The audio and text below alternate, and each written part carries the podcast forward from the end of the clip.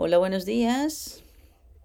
Dios por la mañana, buenos días mis queridos hermanos y hermanas, clérigos, embajadores de paz. Hola, ¿cómo están? Ayer eh, la subregión 1 eh, se hizo una ceremonia de graduación de, eh, de devoción en la iglesia de Clifton en Nueva Jersey y alrededor de 50 personas, incluidos los participantes de Zoom, asistieron a la ceremonia de graduación y yo di orientación interna sobre el emparejamiento y la bendición. Cuando yo veo a nuestros jóvenes, en nuestra segunda generación y a la tercera generación, realmente estoy muy, muy inspirado por ellos. Realmente nuestro futuro y la esperanza. Y también el último eh, jueves pasado tuvimos una fiesta de Navidad en la tuvimos una fiesta de Navidad en, en la sede central de la calle 43 en Nueva York. Eh, alrededor de 50 empleados de la sede asistieron a la, esta fiesta. Eh, la última vez no pudimos hacer esto, así que tuvimos, tuvimos una fiesta de Navidad en junio, pero este año invitamos a todos para estar aquí eh, para hacer una fiesta de la sede central. Fue lindo, fue una linda comunicación y tu, tuvimos el tiempo para, para compartir juntos eh, uno a uno en persona. Y Naokimi eh, aquí hay una foto de grupo y hoy me gustaría hablar sobre la providencia de Dios y nuestra parte de responsabilidad de la Madre Verdadera, Jamón, de la antología El Libro 1. Así que vamos a invitar a Gemeligani para leer, por favor. La providencia de Dios y nuestra porción de responsabilidad. Aunque la Biblia dice que el curso de la historia humana ha durado seis mil años, se cree que este periodo es simbólico y que en realidad ha continuado durante mucho más tiempo que esto. Comenzando justo después de Adán y Eva, cayeron en el jardín del Edén.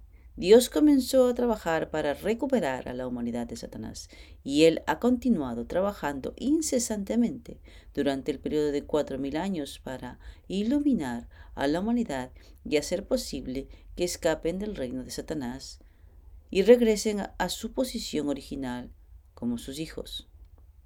Es posible que ella sepa por la Biblia que después de que Dios estableció al pueblo de Israel como el pueblo elegido central para su providencia de restauración, Él los ha estado trabajando durante cuatro mil años, moviéndose etapa por etapa a través del difícil, doloroso proceso de la restauración. Para cada etapa de la obra escogió a personas como Abraham y Moisés, para que se mantuvieran en la posición de figura central de las tareas providenciales. Cuando sus personas centrales escogidas no cumplieron con su responsabilidad, Dios tuvo que soportar un dolor y un sufrimiento indescriptibles. La humanidad, sin embargo, no era consciente del proceso de la restauración y el dolor de Dios que estaba sufriendo. Y aún así, Dios prometió enviar al Mesías y continuó dándole esperanza al pueblo de Israel e iluminándolo. En este momento, Israel era una nación todavía pequeña. Si el pueblo de Israel en ese momento hubiese reconocido y aceptado a Jesús como el Salvador y se hubiese conectado con la fundación del Imperio Romano, la situación habría sido muy diferente. Aunque los seres humanos cayeron, su naturaleza original tiende hacia la bondad y a las esperanzas de un mundo mejor, por lo que ya tienen la base sobre la cual pueden defender la voluntad del cielo. Por esta razón, Dios prometió enviar al Mesías. Estoy segura de que, que obtienes una nueva comprensión cuando estudias la palabra todos los días. Dios creó un hombre y una mujer esto se debió a que él deseaba formar tres generaciones. Para hacerlo, Adán y Eva necesitaban casarse. Sin embargo, cayeron antes de haber alcanzado la madurez y se casaron. En consecuencia, la historia humana se ha desarrollado como una historia con Satanás, no con Dios, como su maestro. Por eso es necesario el Salvador. Muchas religiones, incluido el cristianismo, han continuado iluminando a la humanidad con el propósito de abrirles el camino para que vivan en bondad en este mundo caído y malvado. Consideré el propósito de la creación de Dios por un minuto. Jesús era un hombre. ¿Qué necesita un hombre? Necesita una mujer.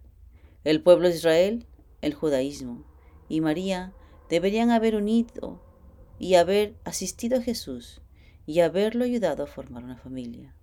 De acuerdo con las palabras del principio divino, Dios no pudo interferir con la caída humana debido a la porción de responsabilidad de la humanidad. Del mismo modo, es responsabilidad de la humanidad asistir al Señor.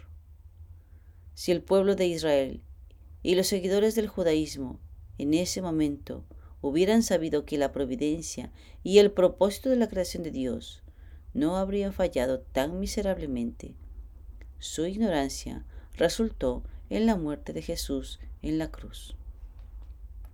Gracias, Gebelihani. Basado en, en estas palabras de nuestra Madre, vamos a estudiar las palabras de nuestro Padre a propósito de si Jesús no hubiese muerto. Muy el Padre nos guía con cosas muy importantes. Por favor, vamos a estudiar cuidadosamente. Hebele, Hani, por favor, leamos. Si Jesús no hubiera muerto. Señoras y señores, por favor, piénselo. Si Jesús, el Hijo unigénito de Dios, no hubiera muerto después de venir a la tierra, ¿qué habría pasado?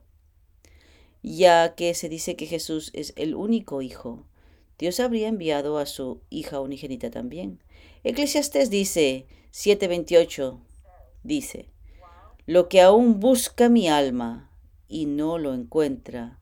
Un hombre entre mil he hallado, pero mujer entre todas estas nunca hallé. La historia de dos mil años de Dios después de Jesús es la historia de buscar una novia. Es la historia de la búsqueda de una novia. ¿Puedes negar esto? Dios creó un hombre y una mujer. Eso fue Adán y Eva. Eran los representantes de la verdadera pareja, representantes de los verdaderos padres, representantes de los verdaderos hijos y representantes de los verdaderos hermanos y hermanas. Jesús vino como el Hijo unigénito y la Biblia dice que Él vino como el último Adán. Si Jesús vino como el Hijo unigénito, necesita a la hija unigénita.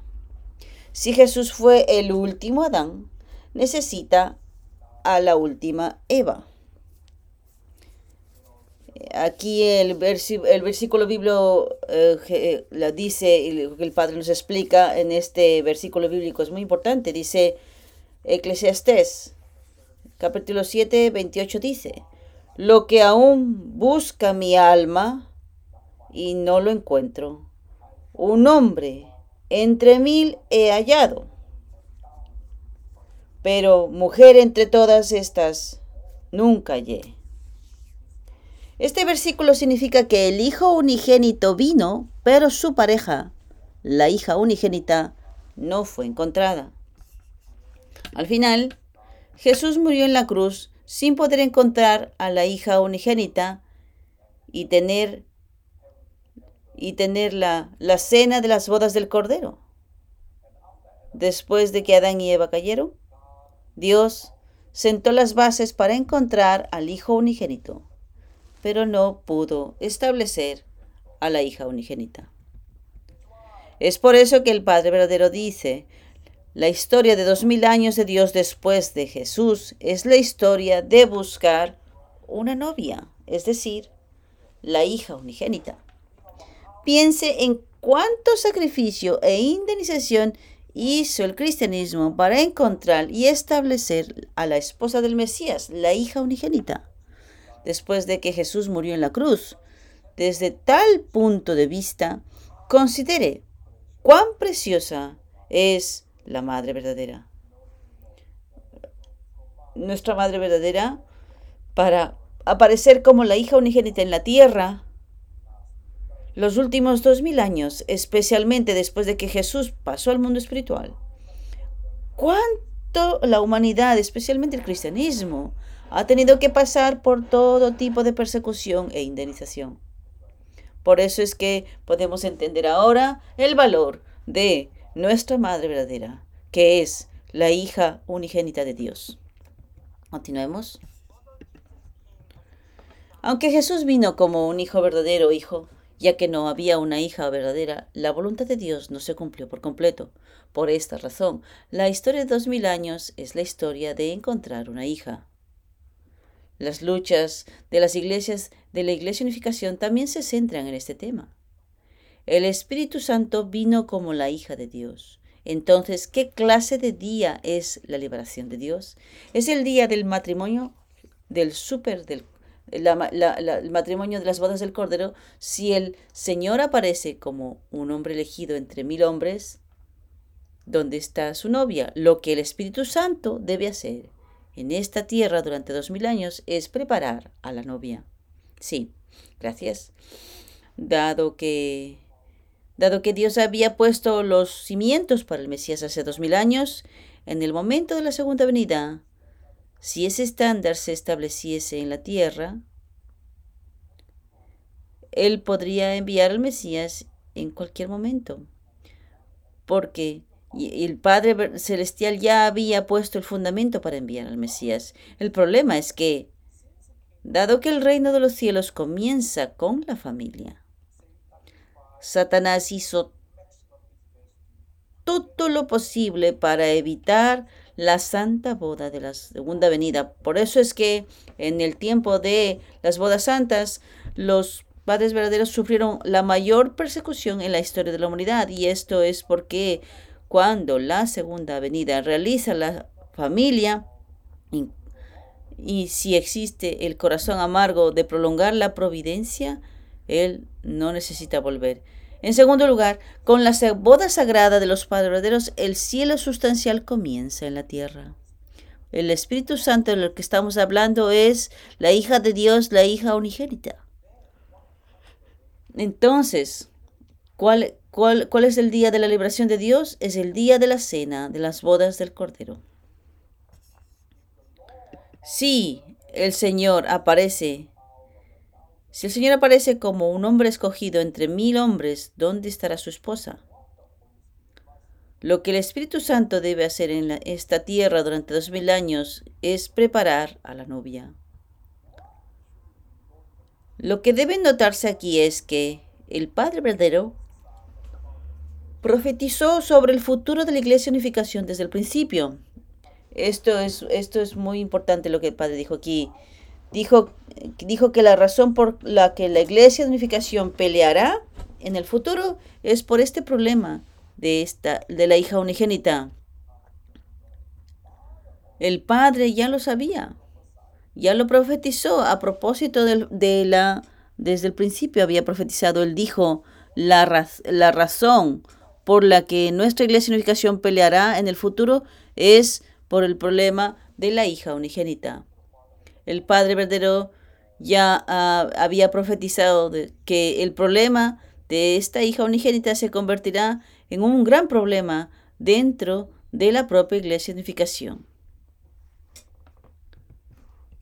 Continuemos.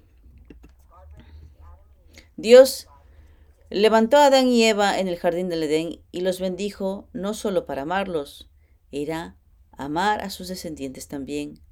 ¿Existen tales descendientes? ¿Ha habido alguna vez hijos e hijas a quienes Jesús pudo amar?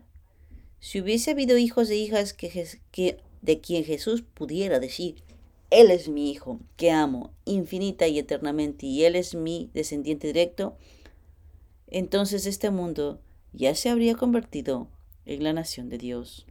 Gracias. ¿Cuál fue el corazón más amargado que tuvo Jesús mientras moría en la cruz? La primera es que murió sin haber tenido esa boda sagrada, la cena de las bodas del Cordero. En segundo lugar, Jesús murió sin dejar a través su linaje. El linaje de Dios. Mientras permanezca el linaje directo de Jesús, es solo cuestión de tiempo antes de que se establezca el reino de los cielos.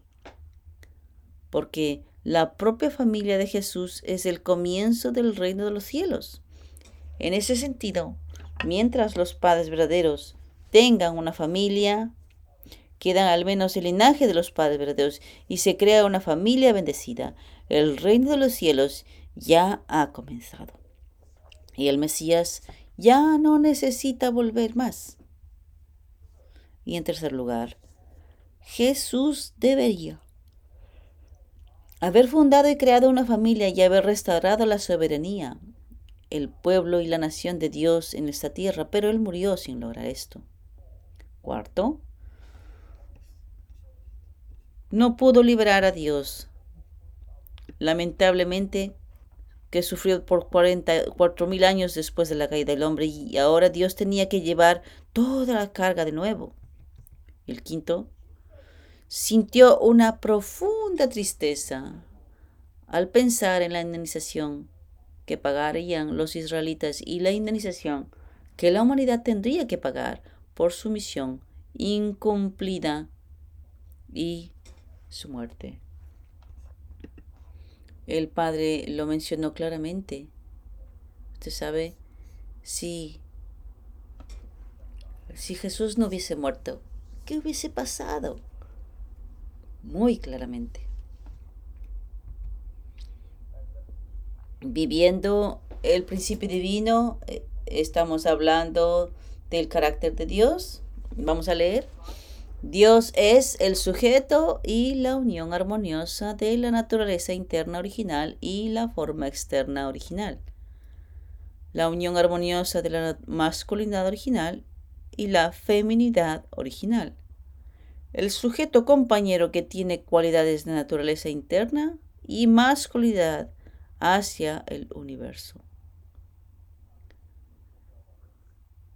Estamos en una serie de quién es Dios.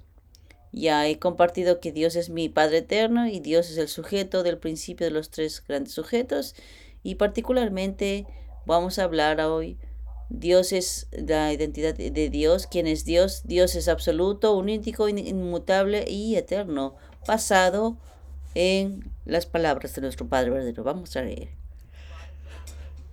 Dios es absoluto, único, eterno e inmutable. Si Dios es un ser eterno, inmutable, absoluto y único, ¿podemos nosotros, como personas que son sus compañeros de amor, pensar en Él y decir, solo te necesito por un momento cuando necesito ayuda o solo cuando estoy enfrentando algún tipo de situación? No podemos pensar de esta manera, debido a que podemos amar porque es ideal, porque somos sus socios para la felicidad, porque tenemos una relación sujeto-objeto de paz con Dios. Es esencial que nos que convivamos en, en seres momentáneos, sino absolutos, eternos e inmutables, al igual que Dios. Todos los que estamos aquí necesitamos entender esto. Gracias. Puesto que Dios y la humanidad tienen la relación entre padres e hijos, la relación entre padres e hijos debe ser eterna. Si los seres humanos no son eternos, entonces no hay necesidad de creer en Dios. El verdadero amor es siempre eterno, es absoluto, único, incambiable. La naturaleza de Dios es así, por eso es que su sujeto, compañero, el ser humano, tiene que llevar esta misma identidad y este mismo carácter. ¿Qué pasa si Dios es un ser eterno y no hay un compañero objeto eterno? ¿Cuán solo debería estar Dios? ¿Qué pasa si eres eterno y tus hijos no lo son? Como objeto de Dios, ¿cómo puedo convertirme en un ser eterno, un ser único, un ser absoluto, un ser incambiable? Yo no soy un ser temporal. soy un compañero eterno, objeto de Dios. Soy un socio único de Dios. Soy un objeto único y absoluto. Soy un compañero objeto incambiable. Entonces, ¿qué tan precioso soy yo? Esto realmente... Nosotros podemos asentar mucho, muchos, muchos problemas con este principio, con este, este principio de sujeto y objeto, y a través de las características duales y las, sus relaciones, que es la relación inseparable entre el sujeto y el, el sujeto compañero, el sujeto compañero objeto. Nuestro principio divino realmente es maravilloso. Podemos aplicarlo donde sea. Podemos resolver lo que sea con el principio divino. Entonces vamos a estudiar más. También en nuestro mundo caído decimos a las personas que amamos, tú eres mi compañero eterno, eres especial y constante. La gente tampoco quiere cambiar. Cuando más ser, ser, ¿Cuánto más será Dios, que es un ser ideal? Cuando miramos desde este punto de vista, si somos personas que pueden estar dentro del reino del amor y el ideal de Dios, y si Dios es inmortal, entonces las personas deben ser automáticamente inmortales también. A pesar de que las personas están de pie en la posición de objeto, si Dios es absoluto, las personas también deben tener un valor objeto absoluto. Además, si Dios es un ser inmutable, las personas en la posición de objeto también deben convertirse en seres inmutables. Mirándolo desde este punto de vista, es teóricamente un hecho que las personas deben ser inmortales. Gracias dado que Dios y los seres humanos son la relación de sujeto y, objeto, y socio objeto y la relación de características duales, la lógica de que Dios es un ser eterno, el ser humano es su objeto compañero y también, también debe ser eterno. Entonces, yo soy el eterno compañero de Dios. Soy su compañero inmutable, soy su compañero absoluto inmutable, yo soy un ser único. Qué maravillosa verdad. Qué maravilloso es esto. Es asombroso. Si Dios es eterno, eh, si Dios es eterno, único y incambiable, y, el, y los seres humanos no somos únicos, no somos eternos, no somos incambiables, entonces no tenemos nada que ver con Dios. ¿Por qué tenemos que vivir eh, en este mundo con problemas y luchando, Cain y Abel entre las personas, desunidad? Usted puede imaginar esto. Simplemente la gente muere sin, sin significado y no necesita sobrevivir aquí en la tierra. Pero nosotros hemos venido a entender ahora que los seres humanos son, tienen un valor eterno y mientras Dios sea nuestro Padre y yo soy, eh, él, es yo como hijo de Dios, hijo de Dios. Entonces nosotros podemos, no podemos separarnos de este destino. Dios es absoluto. Entonces su objeto compañero también es absoluto. Como padres vamos al mundo espiritual y, vivimos para siempre. Y mis hijos no son, no, son eternos y diferentes, simplemente van a desaparecer. Y tú crees que vas a estar feliz con esta realidad, tú no serás feliz. Dios es un ser absoluto y es un ser eterno. Y si no tiene un objeto compañero para poder dar y recibir como un objeto eterno compañero, incambiable, no tendría sentido ninguno. El ser humano es un ser eterno. Por eso es que nuestro espíritu quiere vivir por siempre con su compañero, con mis hijos, con mi cónyuge, con mis padres, con mis hermanos y mis hermanas. Quiere vivir eternamente. ¿Por qué tenemos este tipo de naturaleza? ¿Usted cree que usted cree que eso viene así? Quiero vivir eternamente. solo los seres humanos. Este realmente es maravilloso, mis hermanos y hermanas. Nosotros estamos viviendo eternamente no solamente por un tiempo de espacio. Esto es cuando nosotros descubrimos este principio, cuán poderoso es. Por eso, mientras Dios sea absoluto, eterno, incambiable,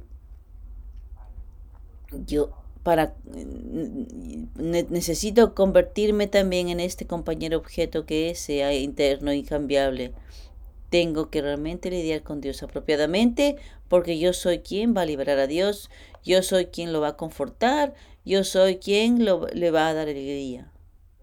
Entonces, como hijos y padres, entonces nosotros podemos tener este dar y recibir de una manera única, eterna, incambiable. Hoy para el Ministerio de los Jóvenes en el curso de Jacob, una vez más, Estamos hablando recientemente de la parte segunda. Todas las figuras centrales. La familia de Adán, la familia de Noé, la familia de Abraham y ahora, ahora estamos hablando del curso de Jacob. ¿Con qué clase de persona está Dios? Veamos el problema entre padres e hijos. Los padres quieren que sus hijos sean mejores que ellos mismos y que sean personas más grandes. Es por eso que los padres no se arrepienten de darles dinero a sus hijos, hacerlos estudiar o proporcionarles comida, ropa, refugio. Los padres quieren darlo todo a sus hijos, creyendo que serán mejores que ellos. Wow, la verdad es que es maravillosa la guía de nuestro Padre. Los seres humanos tienen esta naturaleza. Mi objeto compañero tiene que ser mejor que yo. A pesar de que Dios es omnipresente, omnisciente y es tan poderoso, Él tiene este tipo de naturaleza como Padre. Cada uno de los seres humanos debe ser mejor que Dios mismo. Si esto es tan real, si esto realmente, este principio es real, que Dios tiene este tipo de naturaleza, su objeto compañero, el, ser eterno, el ser humano, tiene que ser mejor que Él. Si Dios tiene este tipo de naturaleza, wow. Realmente, realmente, Él es nuestro e-, eterno Dios, nuestro eterno Padre. Si Dios no tiene este tipo de naturaleza, ¿cómo es que los seres humanos podrían tener esta naturaleza? Somos nosotros los que nos parecemos a Dios. Por eso es que Dios es maravilloso. Porque a pesar de que creó el sol, el océano, la luna y toda la naturaleza, Dios, Dios pensó, cada ser humano Tú eres mi príncipe, tú eres mi princesa. Tienes que ser mejor que yo. Yo creo que el mundo cristiano no puede pensar de esta manera. Dirá, ¿qué estás hablando? Porque es que el Padre descubrió este principio. ¿Cuál es el origen del universo? ¿Cuál es la verdad fundamental? la relación de padres e hijos. Mientras Dios existe como un padre, los seres humanos existen como los hijos de Dios. Mismo principio. Por eso es que cuando nosotros estamos criando a nuestros hijos, uno de los mayores deseos es que los hijos sean mejores que yo. ¿Cuántas veces? ¿Una vez? ¿Diez veces? ¿Cien veces? No es limitación. Por eso es que el amor de Dios no tiene limitaciones. Esto es realmente maravilloso. Entonces el Padre dice, para poder descubrir este principio, el, el, objeto compañero tiene que ser mejor que yo. Entonces Dios mismo es así. Le tomó como tres o cuatro años descubrir este principio.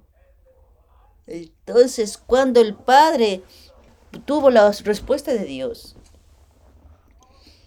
¿Cuánta felicidad había? ¡Wow! Este tipo de Dios.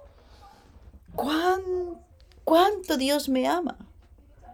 Su deseo que es que yo sea mejor que Él. ¡Wow! Por eso es que nosotros, nosotros decimos que, el que Dios es el Padre de los padres. Lo mismo es cierto cuando se mira en la historia. Dios valora a aquellos que usan la carne en la tierra más que a los espíritus, porque Él debe ver los frutos cuando la carne está siendo usada. Desde ese aspecto, el Padre verdadero ha dicho que Dios valora a los seres humanos en la tierra más que a Jesús. Mejor mejor el cristianismo va a poder no va a poder aceptar esto esto fácilmente. Pero cómo es que vamos a crecer para poder para para poder tener frutos cómo si no tenemos el árbol cómo vamos a tener frutos entonces para que nuestra nuestra alma nuestro espíritu pueda crecer apropiadamente tenemos que tener carne un cuerpo físico por eso, cuando usted esté en la tierra, usted tiene que dar fruto. Usted tiene que ser maduro, tiene que completarse. Cuando usted muera, nadie, no habrá árbol. Si no tiene árbol, ¿cómo va a tener fruto? Tiene que volver otra vez.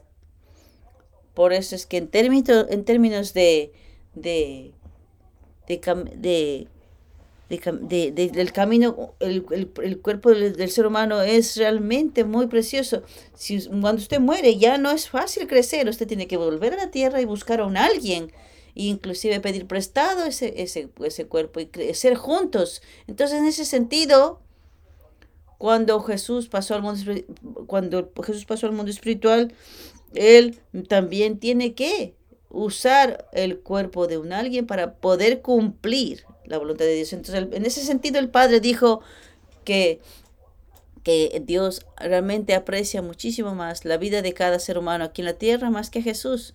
Yo entendí esto cuando el Padre estableció la UPF en cada nación. Él viajó ah, en un tour a nivel mundial y invitó a todos los directores continentales cuando el padre decía esto claramente decía oye directores continentales tienes que ser fuerte ¿Ustedes saben quiénes son? Su posición es mejor que ningún otro santo. y, y, particularmente él nombraba los nombres. Eh, tú eres inclusive mejor que Jesús. Tenías, tienes que creer en esto. Tu valor, así de precioso es, trabajando junto con el Mesías para establecer el reino de los cielos. Por eso que una vez que mueres, que vas al mundo espiritual, eh, todos los espíritus que están en el mundo espiritual, eh, su, su, su, foco no es el mundo espiritual, su enfoque está en la tierra, porque ellos tienen que completarse y para poder completarse necesitan carne. Tienen que venir acá abajo otra vez. Y por eso es que el mundo espiritual, ellos no están enfocados en el mundo espiritual. Porque sin excepción, cada uno tiene que volver a la tierra. Porque tiene que completarse su propia misión individual, su propia misión familiar y ayudar a construir el reino de los cielos también en la tierra. Aunque Jesús vino a esta tierra como el Mesías porque murió sin cumplir la voluntad, en el, en el punto de vista de tener como que cumplir esa voluntad, no nos ve como más preciosos.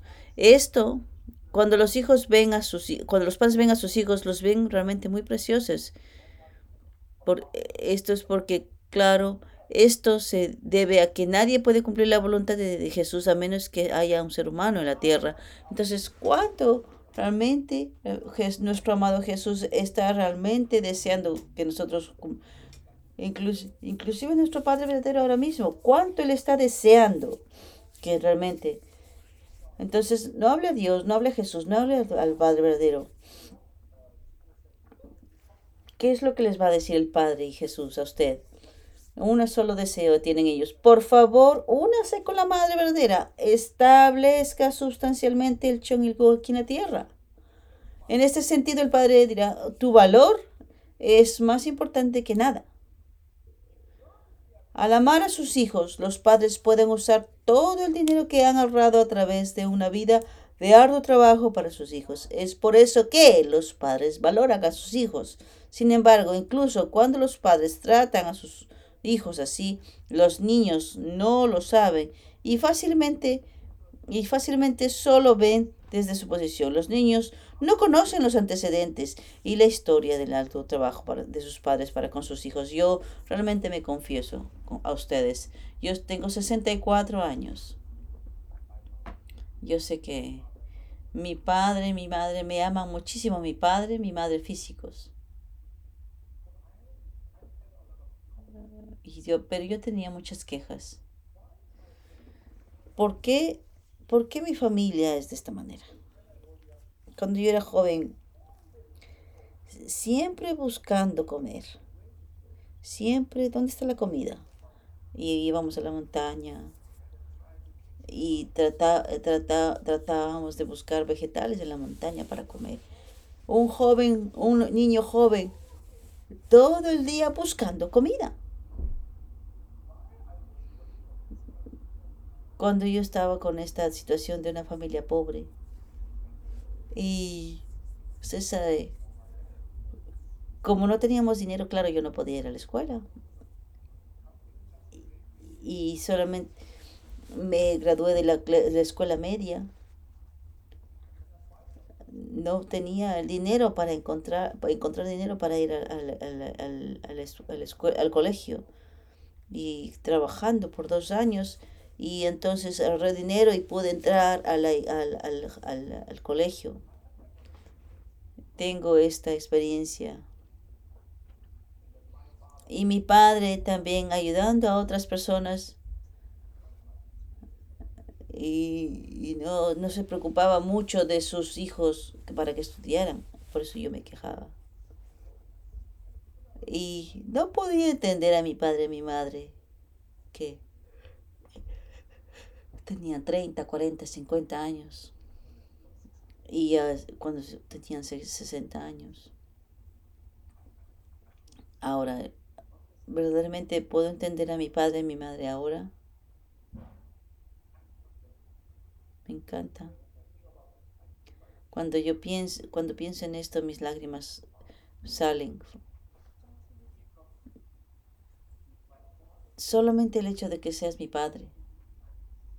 Yo estoy muy, muy agradecido, muy grato. Cuando yo era joven, yo no sabía el sacrificio de los padres. Los niños nunca entienden, los hijos nunca entienden los antecedentes de sus padres y la historia, cuánto el padre, los padres aman a sus hijos y, y, son, y, son de 50, 60 y poco a poco se van dando cuenta cuando los padres se van al mundo espiritual y eres mayor y se dan cuenta del valor de tus padres cuando ya es tarde para los seres humanos caídos para poder cultivar su mente y su cuerpo toma mucho tiempo. Los hijos nunca entienden la historia de sus padres y los antecedentes de sus padres, el corazón de trabajo de sus padres para convertirse en una persona madura. Toma mucho tiempo. Los hijos, los hijos se resienten fácilmente de sus padres y causan conflictos con sus padres. Los hijos solo piden lo que es necesario para la realidad dada y no conocen el valor histórico y el del trato de sus padres les dan. Como resultado, desconfían de sus padres. Desconfían, desconfían de sus padres es como, eh, como desconfiar de Dios mismo. Aquí estamos hablando. Si Lea, si Lía hubiese servido a su hermana, Raquel, como su propio esposo Jacob, podría haber recibido bendiciones de Dios, Jehová. Lía dijo que dio a luz a su propio hijo y que no estaba en condiciones de regocijarse horizontalmente. Ella no estaba en condiciones de estar feliz de que Dios le concedería su deseo al dar a luz un hijo. Ser egocéntrico y gustarle algo hace que las personas a su alrededor estén muy molestas. Si ella hubiese sabido esto desde una edad temprana y hubiese crecido, habría podido convertirse en una niña filial. El problema es que somos egocéntricos y expresamos nuestras emociones y imprudentemente nos volvemos alegres, molestos o preocupados centrados en nosotros mismos. Preocuparse centrado, centrado en mí mismo, independientemente de Dios, es desconfiar de, a él, de aquel que tiene expectativas para mí. El punto importante es que cuando el padre verdadero era joven, hubo un tiempo en que estaba estudiando en Japón afortunadamente el padre verdadero recibía dinero de casa cuando se inscribió para los semestres. Sin embargo, dijo que no podía decirles a sus colegas coreanos que, que el dinero provenía de su casa, debido a que sus colegas de Corea no tenían dinero. Todos fueron al mercado laboral a trabajar. Aquel tiempo nuestro padre vino y vino, eh, tenía... En ese momento el padre verdadero pagó la matrícula de un hombre de un amigo que aún no se había registrado y luego fue al sitio de trabajo y trabajó para ganar dinero y registrarse a sí mismo. El, el, en retrospectiva, el padre verdadero dijo que hacerlo lo había, eh, lo había lo hacía sentir más cómodo. Dijo que se sentía más cómodo pagando la matrícula de su amigo primero y luego haciendo trabajo él mismo para pagar su matrícula. El padre verdadero dijo que en lugar de hacer trabajo para pagar su matrícula, porque no tenía dinero, fácilmente ganaba dinero. Ganaba fuerza y su corazón era más feliz cuando registró a su amigo primero y luego hizo, se fue a trabajar. El padre era un hombre maravilloso. Es difícil ganar dinero si lo estoy haciendo porque tengo la intención de gastarlo. Sin embargo, cuando dices que estás ganando dinero para otros, estás recibiendo un poder espiritual del que no eres consciente. Esta es la alegría de vivir por el bien de los demás. Si vives para este propósito, harás felices a los demás y al final también serás feliz.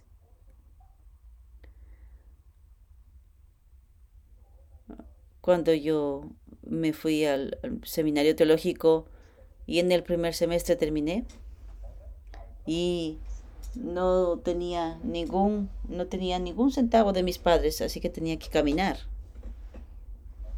Y después de la escuela iba al seminario, iba a vender cosas y, a veces, y casi todos los días tenía que hacer recolección de fondos. Y, y realmente, realmente, para mí, era, era, tenía que realmente hacer dinero para registrarme en otros en, en estos semestres. En aquel tiempo teníamos vacaciones y en, en, en, aquel, en aquel tiempo.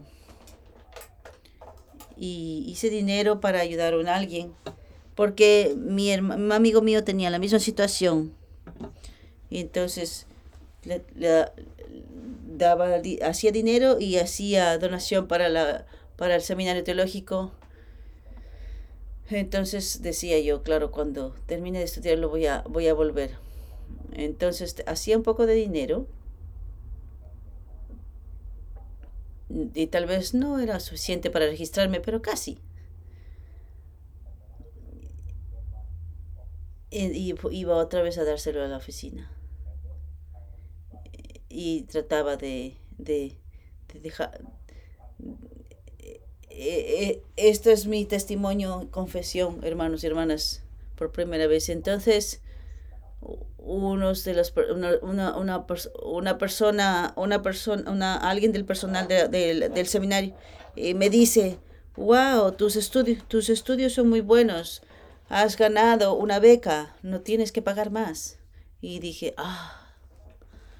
Entonces yo realmente entendí realmente el, estilo de vida de nuestro Padre. Algo de vivir por esto de vivir por el bien de los demás, hacer a alguien feliz primero. Tú puedes ganar una fuerza increíble, un poder increíble del mundo espiritual. El Padre conocía el sabor de este de vivir por el bien de los demás. Muchas muchas personas no conocen la verdad de vivir por el bien de los demás y viven solo para sí mismos. Viven sin saber cómo recibir el poder de Dios del mundo espiritual y del universo. El Padre verdadero vivió con el principio de vivir por el bien de los demás. Si el Padre hubiese usado por primera vez, por primera vez el dinero de la matrícula para su, para su propio registro, los amigos y, a su alrededor no habrían podido formarse en una relación profunda con nuestro Padre verdadero debido a su envidia hacia él. Lía se jactó de haber dado a luz a su primer hijo independientemente de los sentimientos de Raquel, que se había esforzado tanto por tener un bebé, se regocijó solo centrada en sus propios sentimientos. Cuando Sara, la esposa de Abraham, no pudo tener un hijo, se trajo a una mujer llamada Agar, que dio a luz a Ismael. Según la Biblia, Agar dio a luz a, Ismael e ignoró a Sara. Eh, entonces Sara también dio a luz a Isaac y a medida, a medida que el conflicto continuó, Agar finalmente siguió un camino diferente. Mis hermanos y hermanas, ¿qué, ¿Qué fue lo bueno de que Jacob era, era un respetado antes que, que sus esposas? La bondad de Jacob se convirtió en una condición para que Dios estuviera con él. La relación entre él y Raquel es la misma que la que de Caín y Abel. Lo importante aquí es que el corazón de Abel hacia Caín y el corazón de Caín hacia Abel deben estar alineados. Deben vivir el uno por el otro el corazón de una pareja y los corazones de Caín y Abel deben traer una alineación sincera de tú y yo, yo y tú. Hay un dicho en la Biblia que dice que el primero será el último y el último será el primero. El primero debe ser el primero siempre y el último debe ser el último, de acuerdo, de acuerdo al, al sistema original para que el primero se convierta en el primero y el último se convierta en el último. El primero debe vivir, amar y acercarse al último. Entonces, quien viene primero siempre es primero. Alguien viene a la iglesia hace muchos años y alguien viene a la iglesia eh, más tarde y los padres verdaderos reconocen a los que entraron al último porque tienes más resultados que aquellos que vinieron antes y se, se decepcionan y se, y se ponen celosos. los celos. La Biblia dice, tú, tú serás, los primeros serán los últimos y los últimos los primeros. Entonces, ¿qué es ¿cómo hacer para que el primero siempre sea el primero? Tú tienes que servir al último. Estar cerca del último. Servir, amarle, cuidarle. Y ese, el Padre ha dicho, aquel que venga primero, siempre será primero. Tú, tú tienes que, si quieres que tener, tienes, tienes que ganar el respeto de los últimos. Entonces, ¿cómo yo puedo convertirme en ser humilde aquellos que son jóvenes, aquellos que vienen ahora? Tengo que servirles más, tengo que cuidarles más. Entonces tú, tú siempre serás el primero. Muchísimas gracias.